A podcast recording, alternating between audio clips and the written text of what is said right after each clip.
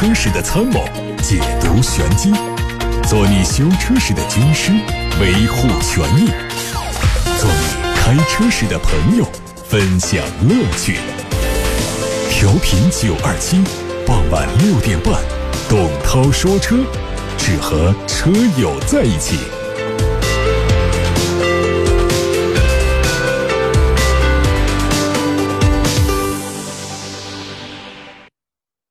好，各位好，欢迎来到今天的董涛说车。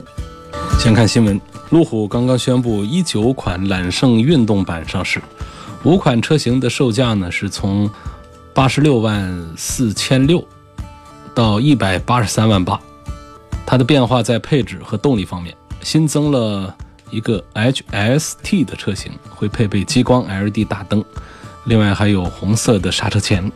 另外三个版本呢是更换了全新的3.0升的直列六缸发动机，是混合式的双增压技术，并且配上了48伏的微混，最大功率超过了400匹，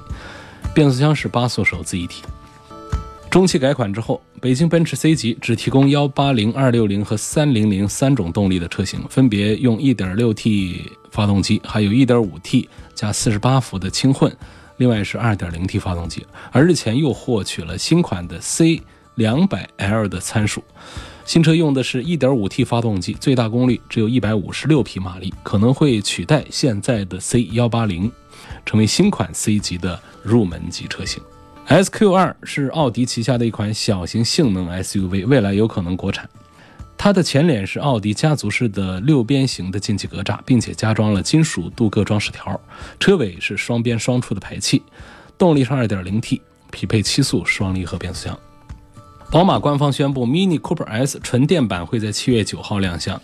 它是宝马集团2025电动化战略下的第一款车。前脸是非常接近全封闭式的前格栅，下中网造型和现款的燃油版也有区别。它使用了概念车上特有的黑色和黄色组合，以及轮毂的造型。外媒说，它可能会和宝马 i3 共享最大功率为一百八十四匹马力的电动机。海外媒体还曝光了一组凯迪拉克 CT4 的路试照片，它提供两种外观，分别是运动版和豪华版。运动版整体造型激进，和 CT4V 保持一致，两侧的倒 L 型大灯组的造型是更加纤细。它是基于后驱架构打造，会提供 2.0T 发动机搭配八速手自一体的动力单元。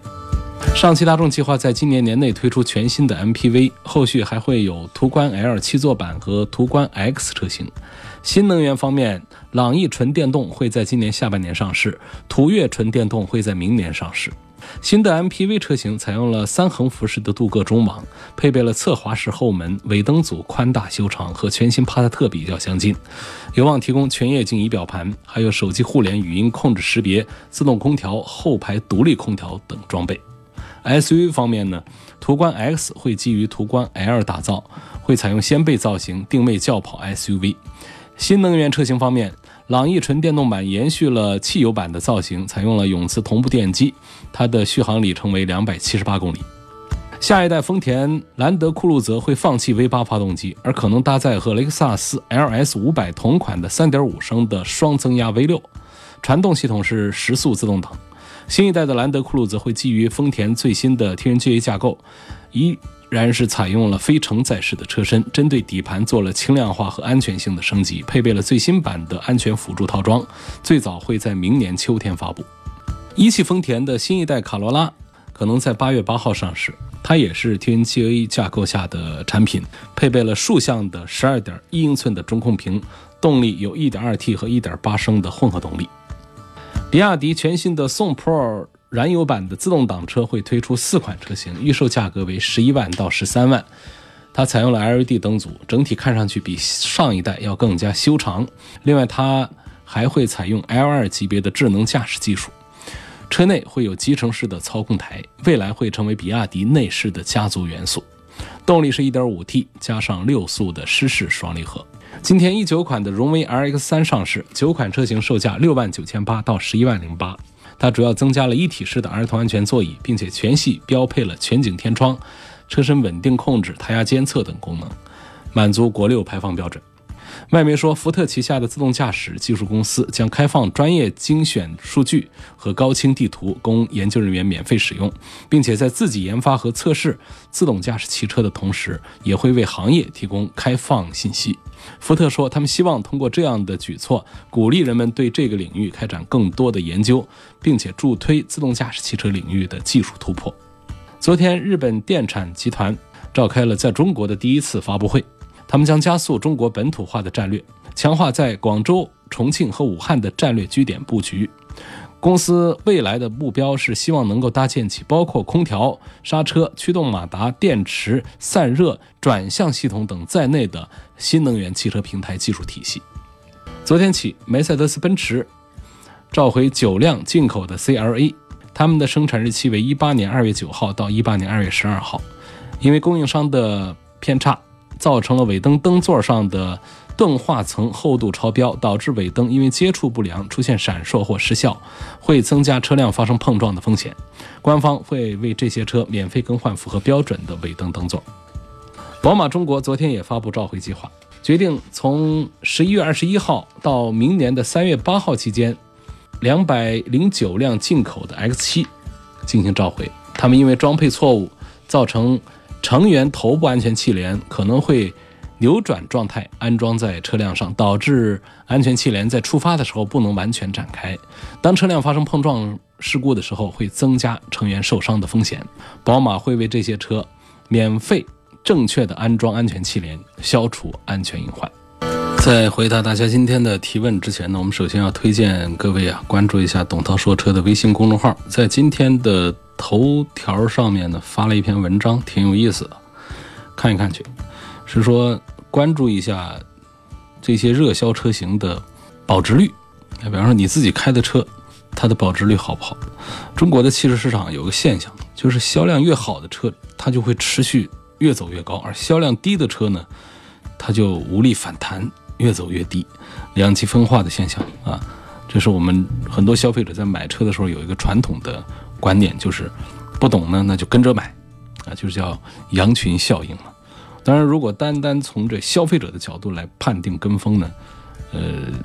这还是比较片面。毕竟呢，销量高也能够反映它的一个优势，就是它的受众面确实广啊，所以它的保值也确实会好一些。那么，我们怎样来判断一款车是不是真的深受市场的欢迎呢？我们就是在二手市场上可以看到这个，呃，它的这个保值率的这个数据。那么，一款新车或者说呃，也许它能够在推出之初受到市场的欢迎，啊，比方说配置啊很高啊，价格还不错呀，软件硬件上啊拉拢消费者。但是如果它开个几年之后，它市场的这个这个反响毛病多，有故障，那可能它的这个销量就会掉下来，它的保值就会差。但是如果说几任或者说首任车主用个两年之后，大家都反映这车故障率很低。那这车的销量它会持续的走高，呃，这样就反映了一个保值率升高的一个问题。那么在这篇文章当中，大家可以看到，就是对于现在最热销的几款乘用车，在经过了普遍三年左右的用车期之后，它的保值率是否对得起他们的热销势头？啊，可以看到一些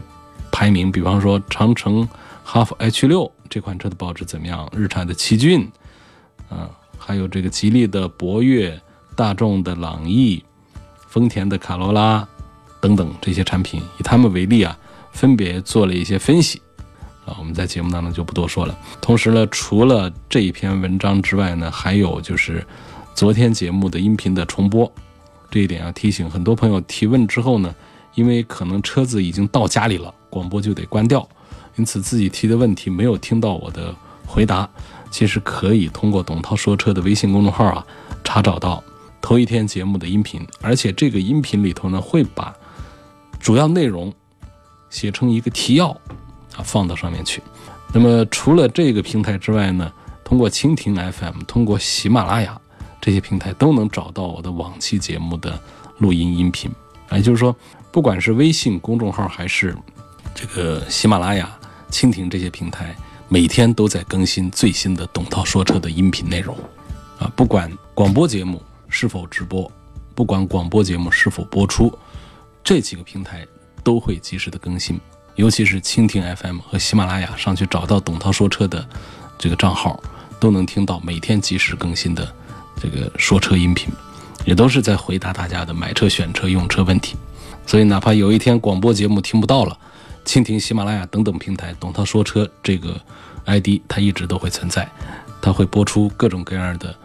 买车、选车、用车的问答。这里还接到了几个投诉，我们要先说一下。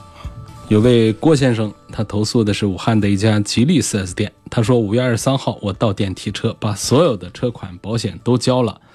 销售员还另外收了七百块钱上牌费。在没有交上牌费之前呢，他说当天就可以安排上牌。交完费之后呢，他又说需要二十四小时之后才可以上牌。但之后呢，对方一直找各种理由没帮我办。五月二十七号呢，还是我自己去上牌照的。他说，我觉得四 S 店的工作人员并没有帮助我，还收取了上牌费。跟他们沟通也没有得到解决，觉得不合理。那感谢郭先生向我们提供这个呃信息。实际上这并不新鲜，各家 4S 店呢，呃都会有各种各样的收费的名目，但是一定要有一个前提，就是在收费之前征得我们的同意。那么我们交这个钱出去，一定是事先告知这钱是干什么用的。那么额外收了七百块钱上牌费，呃，我们消费者要有一个常识，这个钱我可以给，也可以不给。如果给呢，就认同了我们委托别人来办一个什么事儿。呃，不给的话，店方是不能说因此来对你的这个销售啊什么的做出一些其他的这个变动的。那么你这个情况的特点在于呢，交了七百块钱之后呢，对方一直没有帮你提供任何的服务。我觉得这个七百块钱是应该要回来的。啊，这是一家吉利的呃 4S 店，我们核实情况之后。啊，会找这家店协商，向郭先生退这七百块钱。杨先生呢，他投诉的是武汉的一家宝马 4S 店，交了一万块钱的定金，签了销售合同，但是这个啊，他买的车是五三零 LE，说小区物业不让装充电装置，所以呢想退款不买这款车了，但 4S 店不退。合同上有一条说明是。非因双方原因导致合同不能履行的，甲方在扣除合理的开支之后，把定金余款退回给乙方，希望能帮忙维权。我觉得这个合同上的这个约定啊是合理的，没有问题，所以按照这个合同来做是可以的。但是这个合同里面有一句话要理解一下，不是因为双方原因导致合同不能履行的，啊，那你现在其实不属于这个条款下的规定，你现在是。因为你的原因而不能履行合同了，那么这个定金它是可以不退的，宝盖头的定金它是可以不退的。我们消费者是有义务在买车在交钱之前，对于这个要充电的车啊，充电桩能不能装，我们消费者自己要有一个义务向自己的小区的物业打听清楚，不能把这个事儿啊，把这个责任呢都丢给经销商。所以这件事情可能杨先生呢，目前没有看到你被侵权的明显的这个特征。下面来看来自八六八六六六六六上的提问，希望评价一下吉普的大指挥官。吉普的大指挥官我们一般还是不怎么做推荐。那要跟大家说一下的就是这个车呢，实际上呃还是非常划算的一个车。呃，吉普旗下呢一直是以这个越野强悍来。呃，闻名，但是呢，像这个大指挥官这个车呢，它多了一个大字呢，它就跟这个指挥官呢，它就不一样了啊。这个指挥官呢，它是一个在咱们广汽菲克生产的，那么这个大指挥官呢，呃，也是在咱们这个广汽菲克生产的。从这个尺寸上讲呢，这个大指挥官呢，四米八几的一个车长，然后我们这个指挥官呢，尺寸上呢要稍微的小一点。两个车的动力方面其实用的都是这个一样的。我们呃往往呢知道吉普旗下有一款车呢是原来就是进口状态下的一个车啊，这个指挥官经典那个车呢它可能要更加的强悍一些，但是它已经是呃停产了。所以现在呢我们说吉普旗下的车呢，实际上真正谈越野还行一点的，可能就是一个呃进口的一个牧马人了啊，这是一个牧马人。然后包括这个大切诺基，这个车呢，实际上在这个越野方面呢，也还是不是那么的呃强大。大切诺基呢，跟这个奔驰的 ML 之间的关联，已经停产的 ML，啊老的 GLE 之间这关联要更密切一些，所以这个车的驾驶感受啊都有这个 GLE 的那种印象。嗯，但是这样的车呢，我也不太建议买了，毕竟呢已经很久没有做什么呃这个更新了，销量也比较小。那么我们说，在广汽菲克生产的这个指挥官呢，我觉得基本上呢，它是一个就类似于像这个大众的途昂的这种一种大尺寸的一种壳体的一个产品。呃，它实在讲的就是其实是空间比较大啊，坐的空间还比较舒服。呃，其他方面的都谈不上。而且关键的是呢，很多网友在买这个指挥官之后呢，会抱怨它的九速的变速箱的一些毛病。所以这个车虽然说它很便宜，可能优惠完了啊，指挥官也就是在一个二十万出头，呃，但是我觉得可靠性还是比较差。吉普的产品呢，进口车可靠性都不是太好，更不用说广汽菲克生产的这个呃产品，不管是这个指南者也好，还是指挥官也好，其实呃大家更愿意买它的其实是它的一个设计，还有它吉普的这个还比较有。呃，男性气息的这么一个 logo，真正这个讲车的话呢，二十几万，呃，其他的一些合资品牌的产品的可靠性也好，呃，产品力也好，都会比这个大指挥官呢是要强一些的。下一个问题说，希望推荐一款商务车，预算三十万左右，一家三口出门旅游用，最好是空间大一点。那么一家三口呢，其实也没必要要特别大，啊，你毕竟不是六人出行。如果六人出行，行李又多的话，我会推荐别克的 GL 八。但是你就三个人的话，我觉得呢，买现在这个紧凑一点的 MPV 就挺好。我向你推荐广汽本田新上市不久的新奥德赛的锐混动，2.0的发动机配上电动机，提速比2.4的还快。那节油呢更不用说了，啊，百公里可以省下一半的油出来，只有五升多的一个油耗。车子的提速也非常好，然后呢，针对这个老奥德赛上的这个隔音降噪不好、悬挂硬的这些这个槽点呢，这个混动版的奥德赛也做了提升，所以我觉得就比较值得买。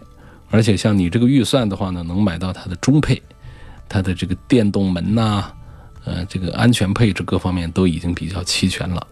所以我向这位张先生推荐这个车，它的第二排的座椅要比别克 GL 八要舒服。家里就三口人的话，这个乘客都坐在第二排，航空座椅，啊，头等舱的享受，前排司机辛苦一下开个车，这个我觉得挺好的。对比了奥迪 Q 五和瑞虎发现四以及路虎极光，啊，问这个经济性和实用性方面应该是怎么选？发现四和这个路虎极光放到一块儿来做了对比，啊，发现四你是要买一个旧车是吧？那现在都讲的是发现五啊，用这个旧车来跟奥迪 Q 五和路虎这个新的极光来做对比，三十岁，其实现在激光很便宜，我建议这位朋友可以考虑买一个激光，嗯，或者说预算再多的话呢，应该买的是新的发现五，呃，路虎的发现五呢。虽然说样子让大家有点不能接受，实际上车，我认为比这个上一代车还是要更好一些的，啊，发现五这是一个进口车，并不是奇瑞生产的，不是奇瑞路虎生产的。现在看到来自微信后台的提问，有要把领克零一和大众的探岳放在一块儿做对比的，这组当中我还是赞成大众的探岳，我认为。热度上和成熟度上，探岳都要优过于领克的零一。其实领克零一呢，刚出来的时候一阵子还行，但是呢，它的持续性不行。嗯，就是刚才我讲到了节目一开始说到一个车的一个呃市场表现，它其实是不光是看刚上市的时候，他得看这车上市一两年时间，第一批客户用完之后的这个口碑表现。就现在就反映这个领克零一其实。嗯，毛病和故障比我们想象中的要高，可能一开始大家对它的预期要高一些。过去我们对于自主品牌的产品的这个预期啊，它会低一些，你就觉得它有点故障不要紧，因为它便宜嘛。但现在不一样，随着两个方面，第一个就是自主品牌确实是造车水平越来越高，越来越接近这个合资品牌。第二个呢，就是一个吉利，一个长城，他们分别推出了高端的自主品牌。呃，这个吉利推的是领克，那么长城推的是魏，于是呢，大家也顺带着就把这胃口给调高了。可能在这样的情况下，像这个领克零一啊，它就有一些这个故障呢，它就会被放大吧。但总之讲呢，我们不管是看这个销量榜单呢，啊，还是从这个大品牌、大企业的这个平台来看，我还是赞成买个探岳要更加踏实，更加可靠一些。说现在途观优惠六万左右，这个幅度还是挺吸引人的。问一下，这个老途观还值得买吗？还希望在途观、柯迪亚克的 GT 和起亚 KX5 三款车当中推荐一个。啊，老途观，我觉得有这么大优惠，你当个二手车买也还是挺划算的。呃，就这车上有很多的技术方面和配置方面，它确实是不如柯迪亚克啊，不如途观 L，但是呢，它的价格在那儿，所以我觉得有那么大的保有量，这么些年卖了这么多出去了，这么大的优惠，我还是赞成买的。呃，但是像。这个斯柯达的这个柯迪亚克 GT，包括起亚的 KX5 呢，他们作为新产品，身上还是有很多的新点。就是说，你开着这些车呢，可能会像开了一个新车；然后，包括你买了一个途观，也感觉就呃像开着一个二手车一样的，没有什么新意。呃，这当中呢，我是觉得，就看你比较务实的话，这个途观也是一个很好的一个选择。下一个问题呢，有朋友希望能介绍一下长城的。呃，魏 VV 七，他说这车是否值得买？我刚才在说到领克的时候，已经提到了魏，这是长城家的一个呃高端品牌。它的高端品牌呢，其实呃从这个研发阵容上来看，是非常的高端和豪华的。呃，来自于这个奔驰、宝马的大众，呃各方的大咖们集中在长城的麾下，嗯，这个打造一个高端品牌，所以这投入了整个长城。呃，在一七年到一八年，非常大的精力和财力打造这么一款车。现在他们有一个活动呢，也是特别有意思。他就是直接把一台奔驰的 GLC 啊放到展厅里面，跟这个呃长城的魏 VV 七放在一块儿来做对比，来做就是其实呢看起来是做一个对比，实际上呢他做的是一个什么呢？他做的是一个调研。就是长城这个姿态，我觉得非常好啊。他就是在全国有几十家 4S 店参与到这个调研当中来，就是他在找差距。因为奔驰它是全球豪华品牌的标杆嘛，公认是世界上最成功的豪华汽车品牌代表。啊，它的技术水平，它的质量标准，它的创新能力都是领先的，包括它的设计理念，不管是经典的理念还是创新的这个风格，都是为人称道的，是一个标杆。那么这个长城呢，他就把这个奔驰的车摆到长城的展厅里面来，呃，就是让我们消费者进去来做这个，好像是要做什么问卷吧。他这个调查呢、调研呢，就是一种场景化的啊，这个调研挺有意思的，把奔驰这个标杆放到展厅里面，作为一个学习的对象。那用户在买车的这个场景下呢，进行实地的体验、实时的参考，啊，一个实情的分析。一个现场的互动，然后呢，来听取消费者对于长城魏的这个产品的真实的具体的意见，来获取这个当代的中国消费者对于豪华 SUV 的一个真实的需求。那拿着这个需求呢，再回去再改造自己的产品，我觉得这个这一点是挺让人佩服的。它不仅仅我们说这是一个很自信的一个营销的手段，我觉得它更是代表了我们整个。中国的自主品牌的一个态度，就是确实要向这个标杆学习。这个活动呢，应该是要做个个把月时间，啊，有几十家魏的 4S 店参与到这个活动来，所以各位要感兴趣的话呢，可以参与到这个调研当中去。就是现场两个车，VV 七和奔驰的 GLC 来做一番对比，啊，他们的做工啊、配置啊各方面，包括一些设计方面，找差距、找不同，啊，这样我们来帮助咱们的中国品牌、自主品牌，它能够在这个技术研发呀、智能战略呀。呃，各个方面能够有一些创新，有一些突破。呃，魏品牌确实现在是中国豪华 SUV 的一个领导者啊，他就把这个更便宜的豪华带给中国的消费者。因为一台奔驰 GLC 呢是可以买两台魏的 VV7 的，那么他们中间的品质的差距是不是有他们的价格的差距这么大？也其实也欢迎大家能够啊到展厅去找找茬。下一个问题说看中了汉腾 X7。希望从故障率、油耗各方面来对它进行评价。呃，实话说，我对汉腾的车缺乏了解，所以我不能做这个评价。我主要的平时的接触对象啊，研究的方向呢，还是呃比较主流的大众化的车型，包括一些大众化的一些毛病和问题。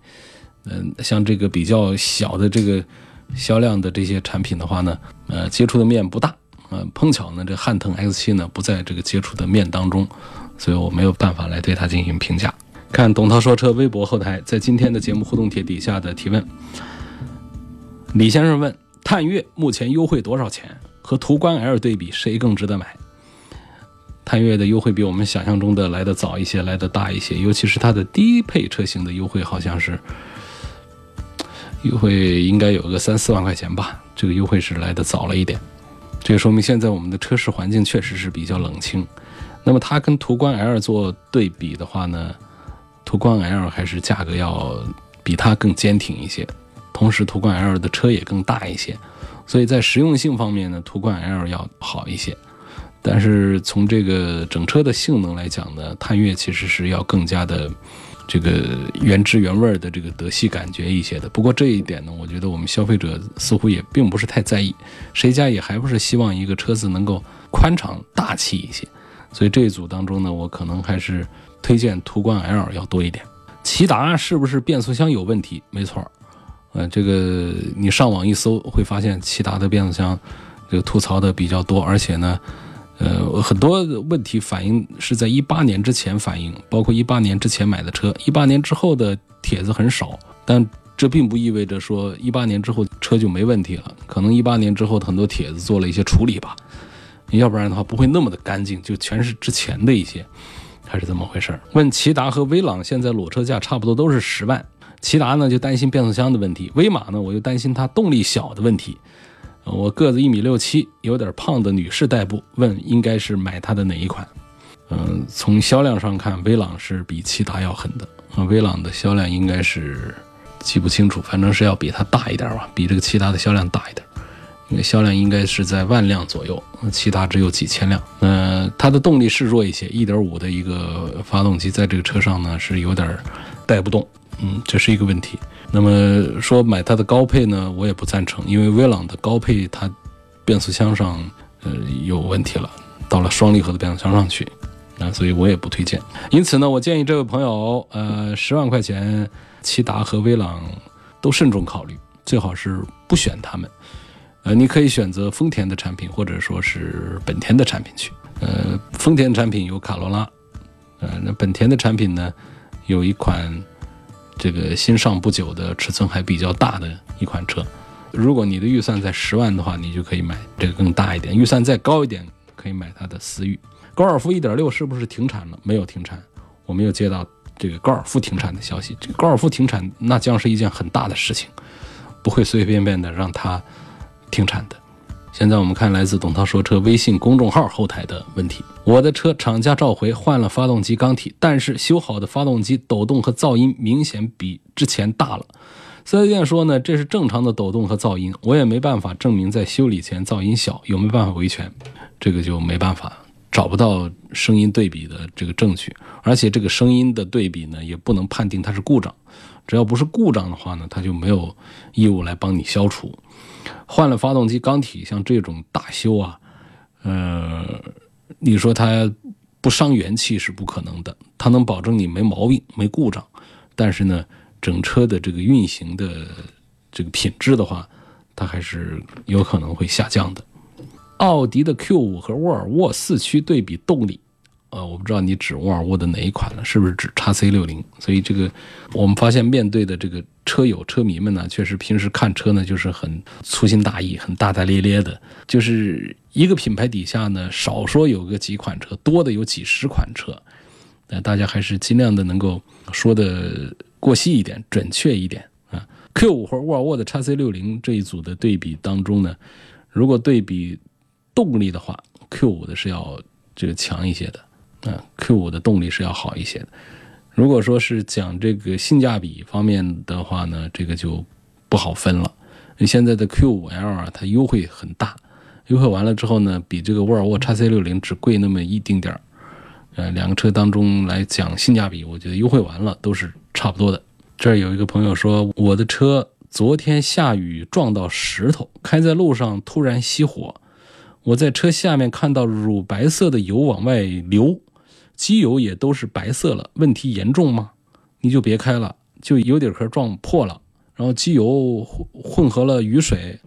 然后就成了那种乳白色的东西就流出来了，就是发动机底下油底壳啊，它都进水了，这车就别开了，拖到这个修理厂去换油。换油底壳啊，要要清洗一下，这是很严重的问题啊！别开玩笑，这位网友啊，听到了一定注意一下。买了四瓶油路三效，我看介绍说最好是一箱油一周用完，但我一周跑不完一箱油，是不是没什么效果呢？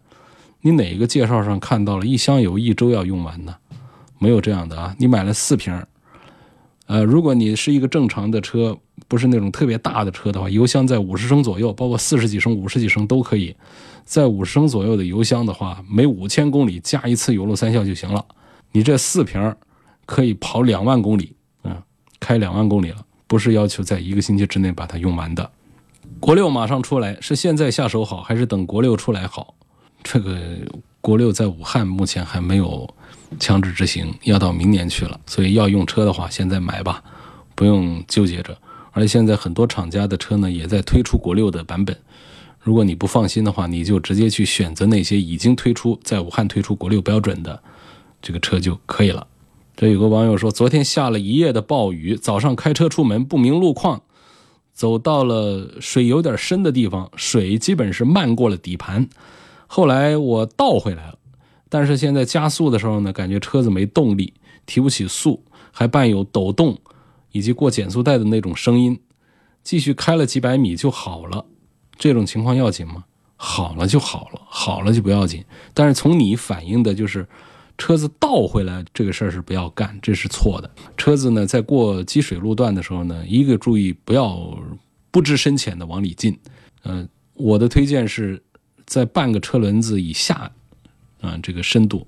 咱们可以进，但进的时候呢，就是要注意只进不退，而且呢，尽量的不要停车。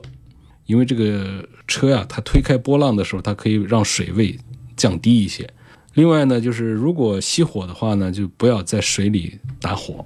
尤其是水没过了半个车轮以上的，因为我们的进气口这些地方很可能就会这个进水啊。还有就是我们的排气管很可能也进了水。就是你如果停下来了熄火的话，你再打火的时候呢，前头可能有水进发动机舱、发动机燃烧室，后面。可能是把我们的排气管给堵住水了，这都不好，所以这种情况就不要打火，停着，嗯，叫救援把车拖走。拖走之后呢，在好的地方检查好了没问题之后再打火，啊，不要轻易的在水里打火。